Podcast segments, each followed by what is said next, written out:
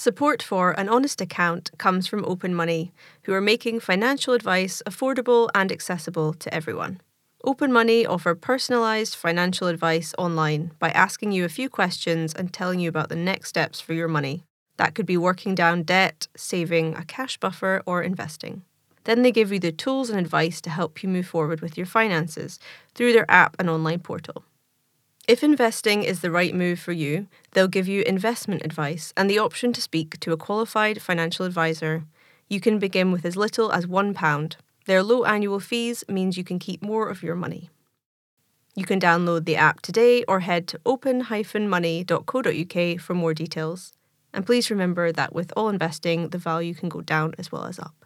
And thanks to Open Money.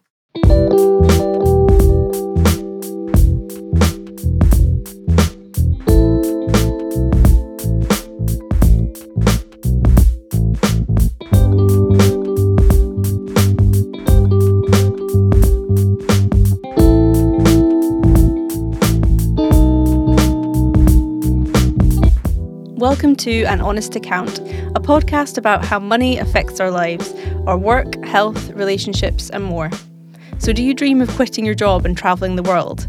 Because research shows that millennials place a higher priority on going travelling than saving for a house or paying off debt, and they make it much more of a priority than any other generation. I'm Rachel Revesz, and today I'm talking to Anna Fedorova, a fellow finance journalist who has spent the past two years travelling around Europe in a van I'm endlessly in awe of the fact that Anna quit her high profile job as a news editor to forge a new freelance life on the road. And I wanted to know how did she get work? How does she feel about not climbing the career ladder in a traditional way? How did she find a bathroom on the road? And how much cheaper is it to travel than being in London? I had so many questions and she patiently endured them, so I hope you enjoy. Anna, thank you so much for joining me. So, can you tell us just where you are at the moment and how long you've been there? Thanks for having me on, Rachel. So, um, I'm currently in Greece, living in a van to paint the picture properly. um, we've been here since October, but we've actually been traveling in the van for about two years now. And how long did you think you would be away originally? Our sort of biggest hope was that we would manage a year. And um, the original idea was that we'd go to Asia for about three months, Southeast Asia, which we did. And then we were going to come back to the UK, sort out the van, and then head off to Europe for the remainder of the time. And we were kind of really hoping that the money would last a year, but it was basically going to be as long as the money lasts. Mm.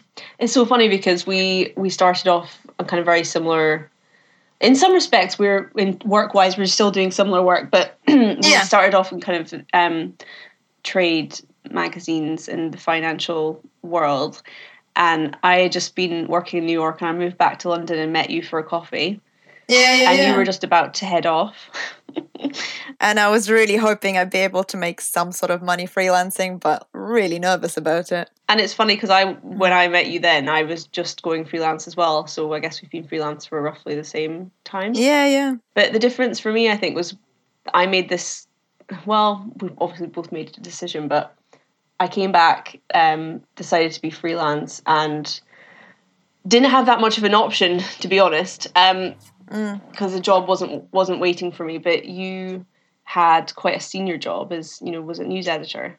I did, yeah. I was news editor for a few years for Investment Week, maybe two.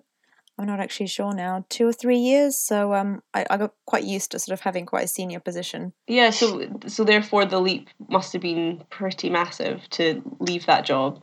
Which and arguably you were quite young to do that job as well, weren't you, relative to average? I was. I was under thirty when I got promoted to that job, and it was kind of.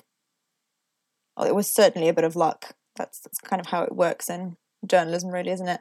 But um, yeah, a lot of people left, and I was in a position where I was basically the most senior person in the team. So I got the promotion, which was pretty cool. Mm-hmm. But um, I think it was definitely harder to walk away from. But also, I think the fact that I was more senior and I was earning a bit more money definitely helped to um, sort of solidify the plans because um, it meant that I could save more, obviously, mm-hmm. uh, which in London is is a pretty big deal. Mm. And also, I think just the fact that I was senior enough to be comfortable with the idea that I might actually be able to get freelance work once I leave Mm-hmm. was helpful as well for me because it made me stress a bit less about, you know, just being out of the industry for even a year and then coming back and not being able to find a job or whatever, which is obviously a big fear that um, anyone would have in that situation. Yeah, um, we'll come back to the career stuff, I think, in a sec. But Yeah. so tell me first, paint the picture outside your window. Just make me really jealous, and then tell me um, how, yeah, how you made the leap. Like how long it took you to prepare, and what you needed to do financially for that to happen. Um, the preparation process for me, I guess it was quite, it was quite a long one because I'd really wanted to go away traveling pretty much as soon as I finished uni, but things just didn't kind of work out. Um, at first, I was thinking of doing that with my boyfriend at the time, and then we broke up, and I kind of wasn't comfortable with doing that alone. And um, the money side of things was difficult as well because I didn't have that much saved up. I think I had maybe like five grand or something. And I thought, you know, that's not really enough to to make a really sort of proper big travel plan. And um, I guess the other thing that was in the back of my mind was that I'd just left university and I didn't really have any work experience, and going away was scary because I didn't really know what I would be coming back to. So I essentially gave up on that plan for the whole time that I was living in London, which was about seven years. So I guess it was kind of seven years in the making, but the the real planning for this trip that we're on still now, um, that took maybe a year and a bit of proper sort of financial saving up and um, you know saying no to things and um, seriously putting that plan together. So yeah, at least a year. And how? What did that discipline look like? You said saying no to things, but did you have targets? Did you know how you much you were going to save and how you were going to do it? Yeah, we had a target. So um, we wanted to be away. Um, so we being me and my partner, who I'm still traveling with, um, and we wanted to be away for, as I said, for at least a year. And um, we wanted to buy a van, and we wanted to convert the van ourselves. And um, our most sort of optimistic estimates of how much that would cost was at least five grand for the van, um, and we wanted to save at least twenty thousand um, overall Mhm. to cover all the expenses. Um, but we didn't really, we didn't really think, okay, this is our target. This is how much we need to save every month. We were just trying to save as much as we could. Um, I'm, I'm pretty lucky because um, I had some help from the bank of mum and dad. So I have a flat in London still. And living in that flat obviously meant that my living, um, or my um, rent expenses were a lot um, lower because I was just covering a mortgage. So that was kind of the starting point um, for us. It was really helpful to have that living situation sorted, and it meant that my partner could move in with me and he could save all the money that he would have been putting into a flat. So we just pretended that we were living the same way that we used to, but all that money was going into an ISA. And then um, we tried to save at least £200 a month each Mhm. and on top of that anything else that was coming in that wasn't being spent and i mean we did try to avoid a lot of the usual vices of london so like going out for food going out for drinks so we'd have to sometimes say no to people if they wanted to go you know to a big party or something um, which actually right now doesn't seem like a very big sacrifice but living in london it felt like you were sacrificing a lot because it's around you all the time and you kind of you want to go and try that new Mexican place or that new Thai place or whatever. Um, so I guess that was the biggest thing for us. But honestly, looking back at it now, the way that we live now, I think we could have done a lot more of it and Really? been pretty comfortable. Yeah. In terms of just being financially savvy or kind of being happier with less, or in what sense? Um, I think a bit of both. I think there were things that we didn't really think about and worry about that much. For example, things like Spotify that we both would pay ten pounds a month for Spotify. Mm. and we were like, oh well, you know, this is something that we use and we love music, so we're just going to put that money in there. And we didn't really sit down and think we could talk to some friends to create a Spotify family where we could actually spend spend a lot less money. I think it works out as like two fifty a month per person, so that would be already um, whatever it is, a hundred pounds a year saving or something. Um, so little things like that, but also like going away on the trip, we decided to go vegetarian, which was um, a big change for us, but it actually wasn't as hard as I thought it would have been. And that means that we save a lot of money because we're not buying any meat, almost any fish. We do have fish sometimes. Um, and that's something that we could have done when we were living in London already, but we just we we wanted our lives to be comfortable, I guess, and we were used to the way that we were living, so we didn't make that change at the time. I dread to think how many people are on my boyfriend's Netflix account. that's the only savvy tip I've probably picked up. Yeah. Um, okay, so take me. Also, you forgot to describe your window. I wanted to see what's I did. Yeah, I started talking about it. So outside my window. Well, the funny thing is, we're parked outside a big fruit and veg market right now because that was the thing that we had to do this morning.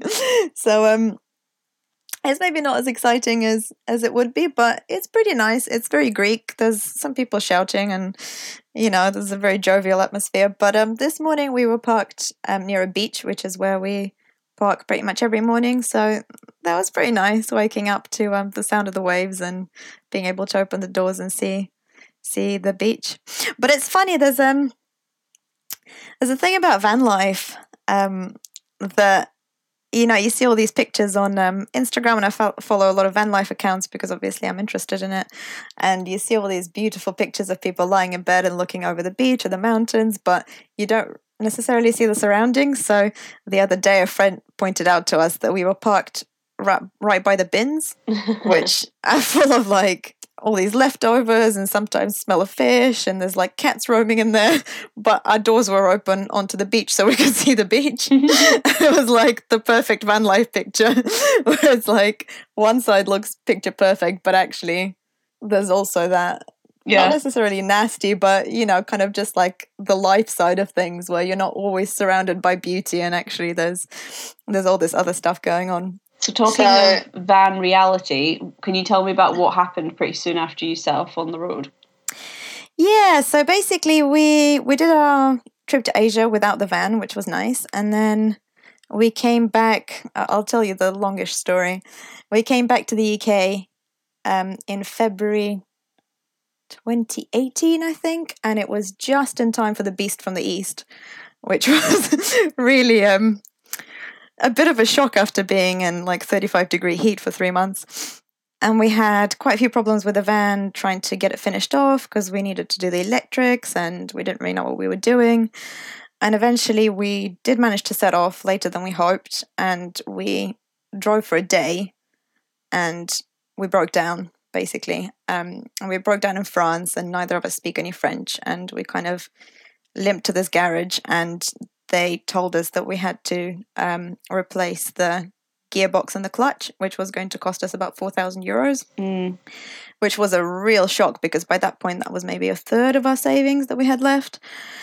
And I had a little bit of freelance work, but it was it was super stressful, and we thought that we'd have to cut our trip short, and um, it just wasn't a nice way to start. But we ended up paying that money, and we did end up getting out out of the situation in the end, and um, it didn't really put as big a financial dent in our plans as we'd hoped, but it did mean that I had to start worrying about work and finding work earlier than I'd hoped because I kind of hoped that I would be able to just not think about it for that whole year that we were away for. And was that the biggest kind of stressful, most stressful thing that's happened so far? I think that was the biggest one. I think that was the biggest one. I mean, every year because we're obviously a British vehicle abroad, we have to come back for an MOT. And that is an expensive adventure because getting back from Europe to the UK with um, all the costs involved is probably about £500. And then when we go for an MOT, there's always something. So that ends up being another 500 to £1,000. Being in England's more expensive than being in the UK, um, than being in Europe, rather. So there's always that kind of stress hanging over us. But it's nothing else has been quite as bad as that. When you come back every year, do you? Is there anything that you're really glad? I mean, obviously your friends and you know family, etc. But yeah, is there anything you think, wow, I really miss this? Whether it's like hipster coffee on your your corner street or whatever it is, because um, I'm I am starting to wonder sometimes. I think you get to a certain age in London and you you either make a decision to stay or you start to get sick of it. Yeah, So I want, you, hundred percent. I want you to. Well, maybe you can't sell it to me, but you can tell me if you miss anything. So the thing that we miss the most is just the variety of things on offer, whether it be food, like Vietnamese restaurants. We loved Vietnamese restaurants. Um, we loved Asian food in general, and it's actually really difficult to get Asian food ingredients even in Europe, Mm. especially in like a tiny little town in Greece that we're in. So we do really miss that because even if we feel like cooking Asian food, we basically have to buy most of the stuff in the UK and kind of hold on to it for however many months we're away for. Um, or you can buy like really expensive Asian stuff here. So there's like a little shop that sells tofu, but it's like nearly six euros for a small carton. So we basically don't buy it. So Mm. um, it's the variety of restaurants and the variety of things that you can do. I mean, there's like shows that you can go for, and there's galleries and um, museums that are free in London, which is amazing, and um, just a lot more entertainment. Mm. But I think for us, what we gain being away is sort of worth giving that up for for the majority of the year. Yeah. So what do you gain? Like lay it out very simply.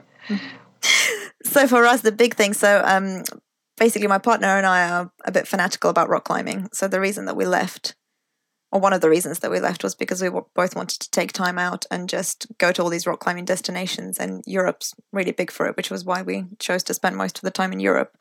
And um, we wanted to just experience this life on the road where you don't have that many commitments and you can just go and kind of enjoy the rock climbing and you know do it in good weather and beautiful surroundings etc etc so for us that's the biggest thing we've um we really enjoyed in the first year having that opportunity and um on the sort of sports level of it it meant that we could really improve our skills which um is obviously really nice if you're into something the Mm. way that we are into rock climbing so Mm.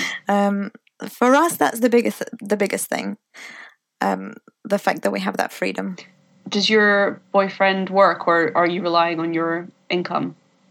So at the moment, he is not working. He hasn't been working for the past two years. Um, so right now, we are basically relying on just my income. Mhm. But he is planning on setting up a rock climbing instructing business, Mm, okay. Cool. which would hopefully allow him to work on the road the way that I work on the road, but in a more practical sense. So he would be taking groups of people out rock climbing, probably from the UK, to whatever destinations that we're in. That's really interesting. And also that I guess you've been the breadwinner for what, two years? Mm.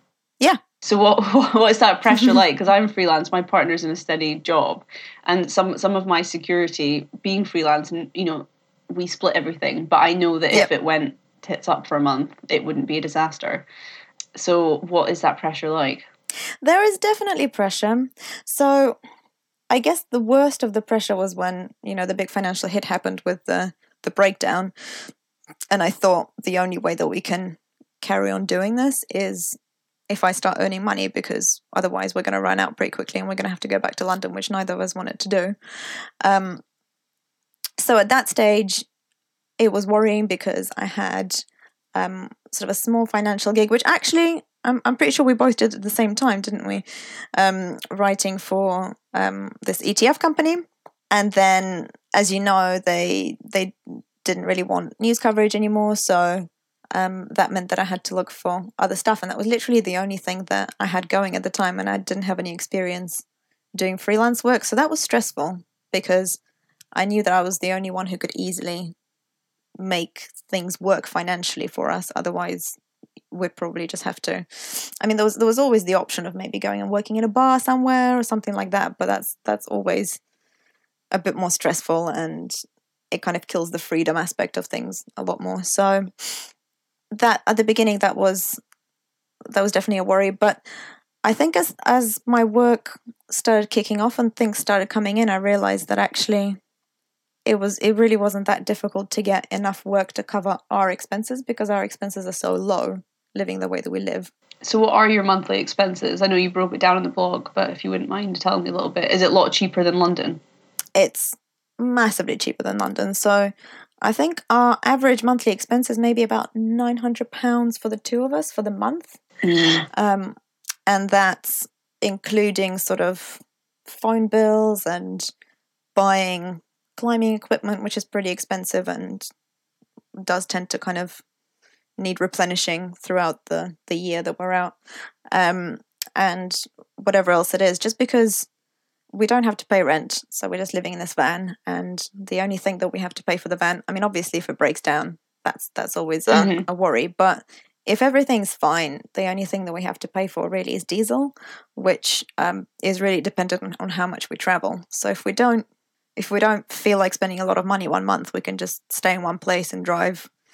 You know, so where we're staying here, for example, we drive from the town to the beach, and that's like a 10 minute drive. And we drive to the climbing places, which at most is half an hour. So you basically live an entire month on one tank, which is less than 100 pounds. Mm. I know you Um, mentioned on the blog you weren't. It wasn't ideal that you were in a diesel van. Um, I guess with growing eco concerns. Yeah. How do you feel about that? It's something that worries me because obviously every time we drive, we're contributing to um, the climate emergency, which um, is not something that sits well with me. And I would love to have an electric vehicle, but at this stage, it, there's no way I could afford one. Yeah, Um, it wouldn't take you very far. I don't think. it wouldn't take us very far, probably. Yeah, not not at this stage. Um, so I guess we just try and minimize the amount that we drive as much as possible, and um, I do try and comfort myself with the fact that we've been flying a lot less now than I used to when I lived in London because you'd always be going out on city breaks and trying to get away from the bad weather and actually not really thinking about how how much that's contributing to um, the emergency that we're all now facing. So, um, being away the way that we are now has meant that I basically take maybe two flights a year, Yeah, um, I'm sure that makes Which- a massive difference. which is a lot less. So, hopefully, I mean, I know that that, that doesn't cancel out whatever um, carbon footprint we are creating, but I feel like it is still lower than it used to be when I lived at home in London. Yeah. And you mentioned earlier about not wanting to do this alone, and that got my attention because Mm. I do often think about that, like what I can do alone and not, even in London. I mean, you know, it, within reason, but I'm not necessarily going to feel comfortable walking through a forest by myself. um, Yeah, which for is sure. A, which is a real shame because I never used to feel like that when I was younger. But um, can you talk to me a little bit about how you felt traveling safety wise with your partner if you can if you could imagine doing it by yourself because a lot of women do travel by themselves They do. And I admire women that do that. In fact, I know a few women that have traveled around India by themselves, and for me, that's like a big no no. That's so scary. But um, I think traveling around Europe by yourself is actually not that bad, but I'm the kind of person who needs to have someone else there with me um, because it makes me feel safer.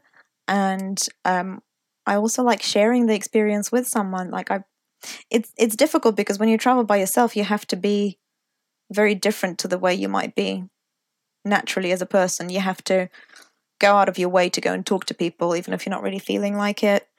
Um, and we know a lot of people who travel by themselves in this sort of climbing community that we have here and um, they have to be outgoing all the time. They have to go and you know make new friends. They have to go to all the parties and i'm not really like that.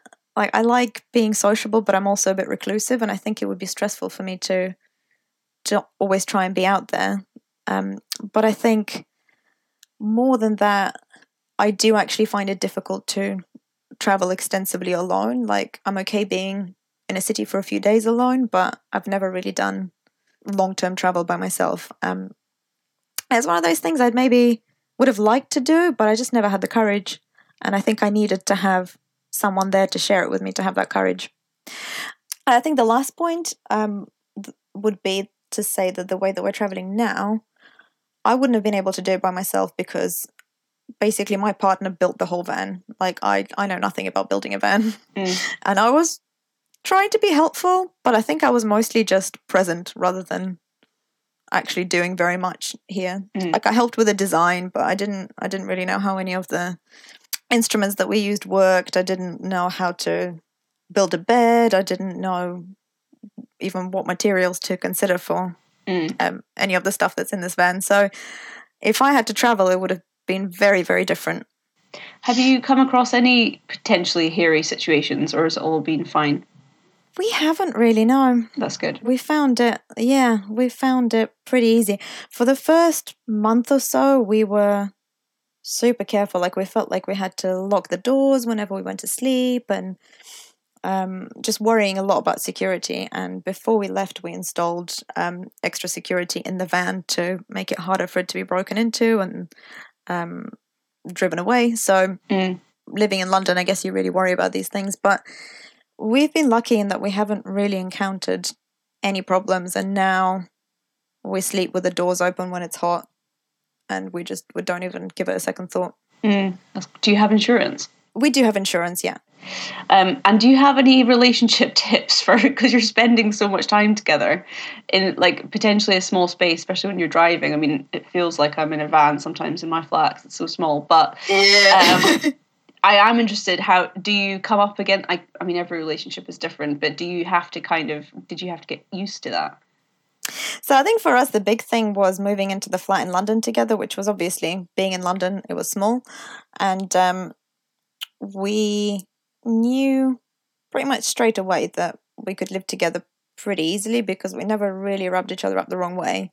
Um, but we were obviously not spending not even close to enough time together because we were working completely different jobs and you know sometimes I'd be out in the evening but we did spend a lot of time together because we were both into the rock climbing and we were doing it a few times a week so there'd be days where um, we would meet up straight after work and spend the whole evening together and I feel like we maybe shunned our friends a little bit because we were trying to save up and had this goal that in our minds. So um, we were used to spending quite a bit of time together, but of course, going into van life on the road was a big change. Yeah.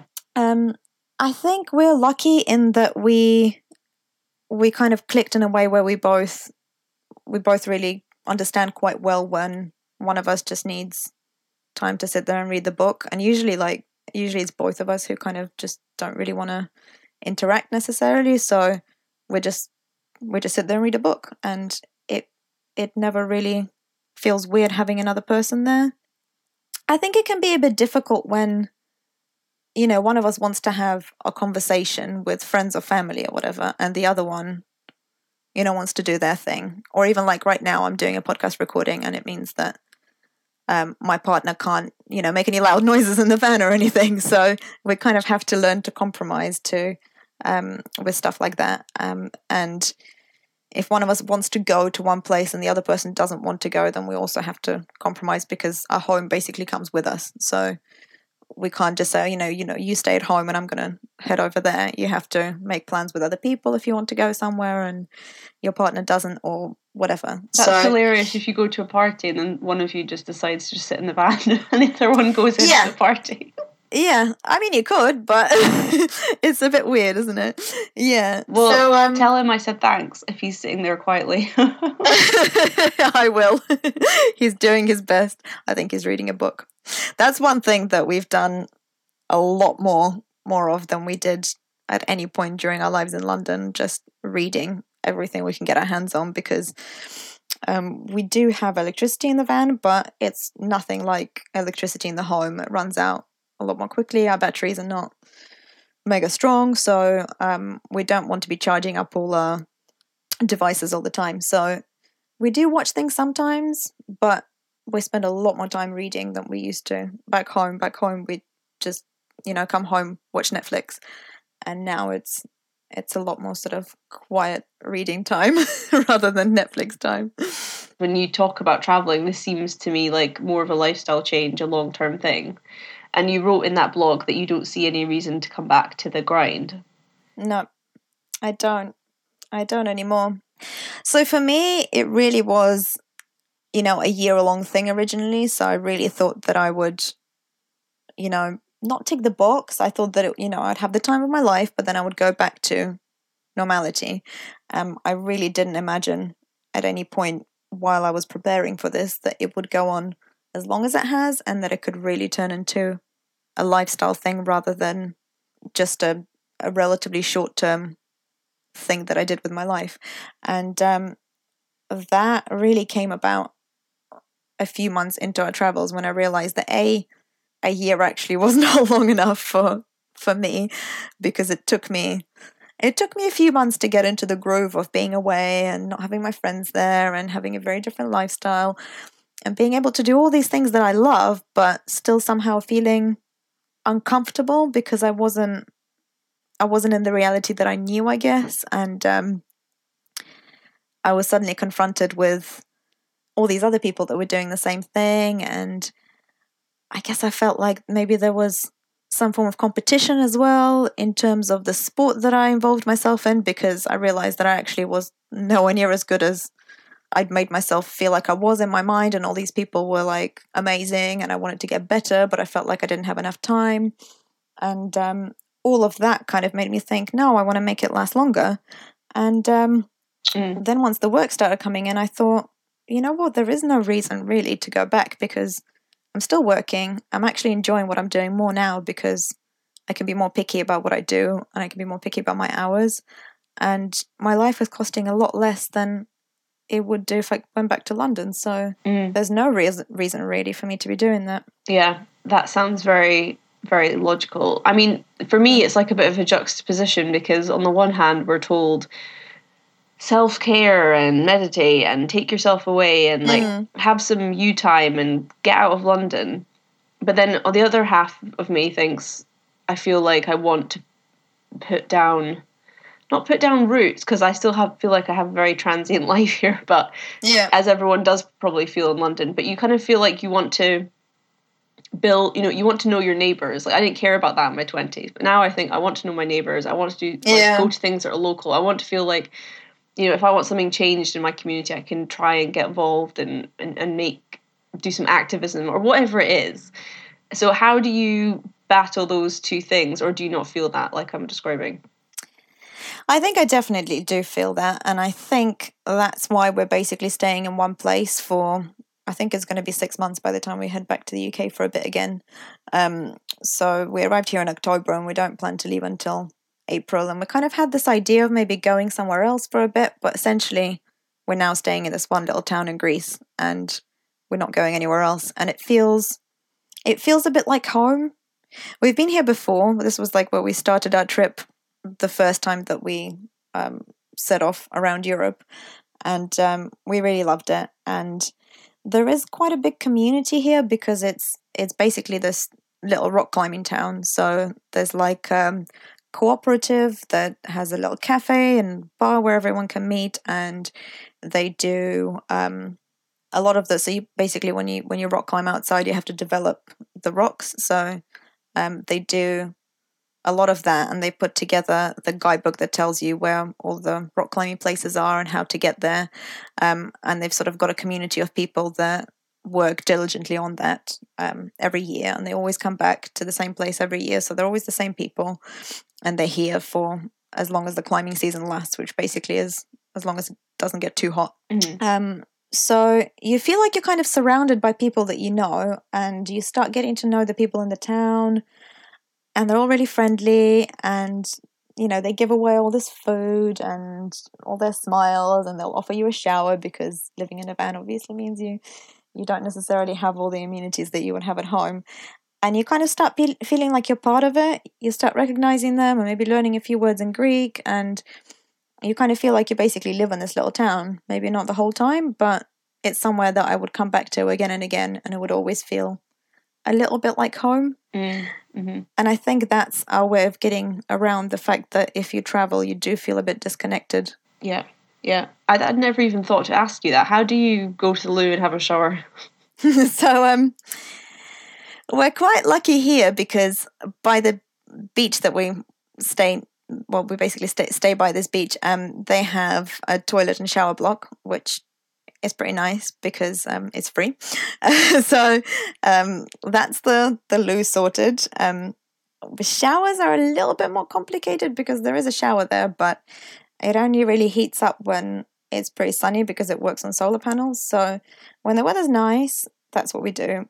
But during the cold spell that we had end of December, January, we basically just had to be inventive. So it's kind of between friends that we know out here who are here for a shorter period of time, so they have Airbnbs, and we just go and have a shower at theirs. And other friends who are staying here for longer who are staying in flats. Um, and also kind of just the kindness of strangers, or rather not strangers, but the, the people in the town that we get to know who will often offer you to come to their place and basically have a shower, which is um, which is really sweet. That's So, really um, interesting. I wonder how well they need to get to know you before they offer you a shower. Just You know what? I feel like it's not it's not even that well. The Greeks are really really friendly, but um, that's great. it's only some of them, but it's enough to to get by. enough to break the ice with them. That's for sure.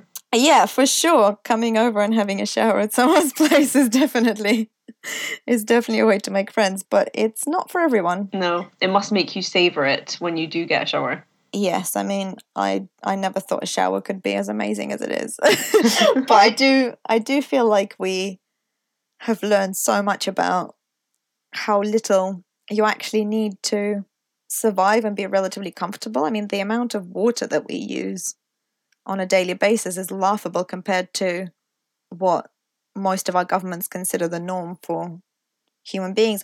I remember um was it last year or a couple of years ago there was um a big story in South Africa where they basically ran out of water, I think in um, Cape Town, and um, they had to ration their citizens. I think they started off with 50 liters a day per person, and then it was 25 liters a day per person. hmm And in our van, we ha- we carry 100 liters, and that lasts us a week.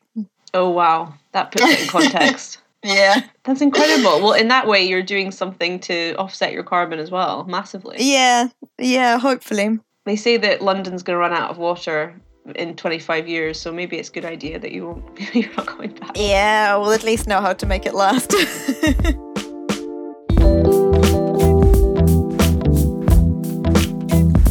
And next up, I speak to Hayley Millhouse, Head of Advisor Services at Open Money, who will give us some practical tips if you also want to do a big trip.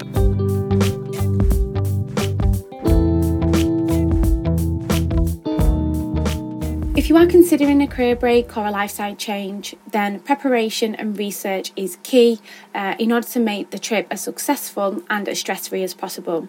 It's really important not just to think about all the exciting things that you're considering doing on your forthcoming trip, but also what is your plan B just in case that things don't work out the way that you intend. So, what's important is have you decided on your budget? You know, will you have to work while you're travelling? And also, um, have you got some cash set aside as an emergency fund just for those moments that we don't anticipate? So, some key things about your plan B you know, have you spoken with your employer? Have you left on good terms? And do you have the opportunity to come back uh, if you so wished? Another great opportunity is if, that, if you have a property, you know, can you rent that out while you're travelling in order to provide you with some additional income? So, for me, the thing that I would recommend is always good to have your options open. Thank you for listening to An Honest Account. Please rate, review, and subscribe so you don't miss an episode, and it also helps other people to find us.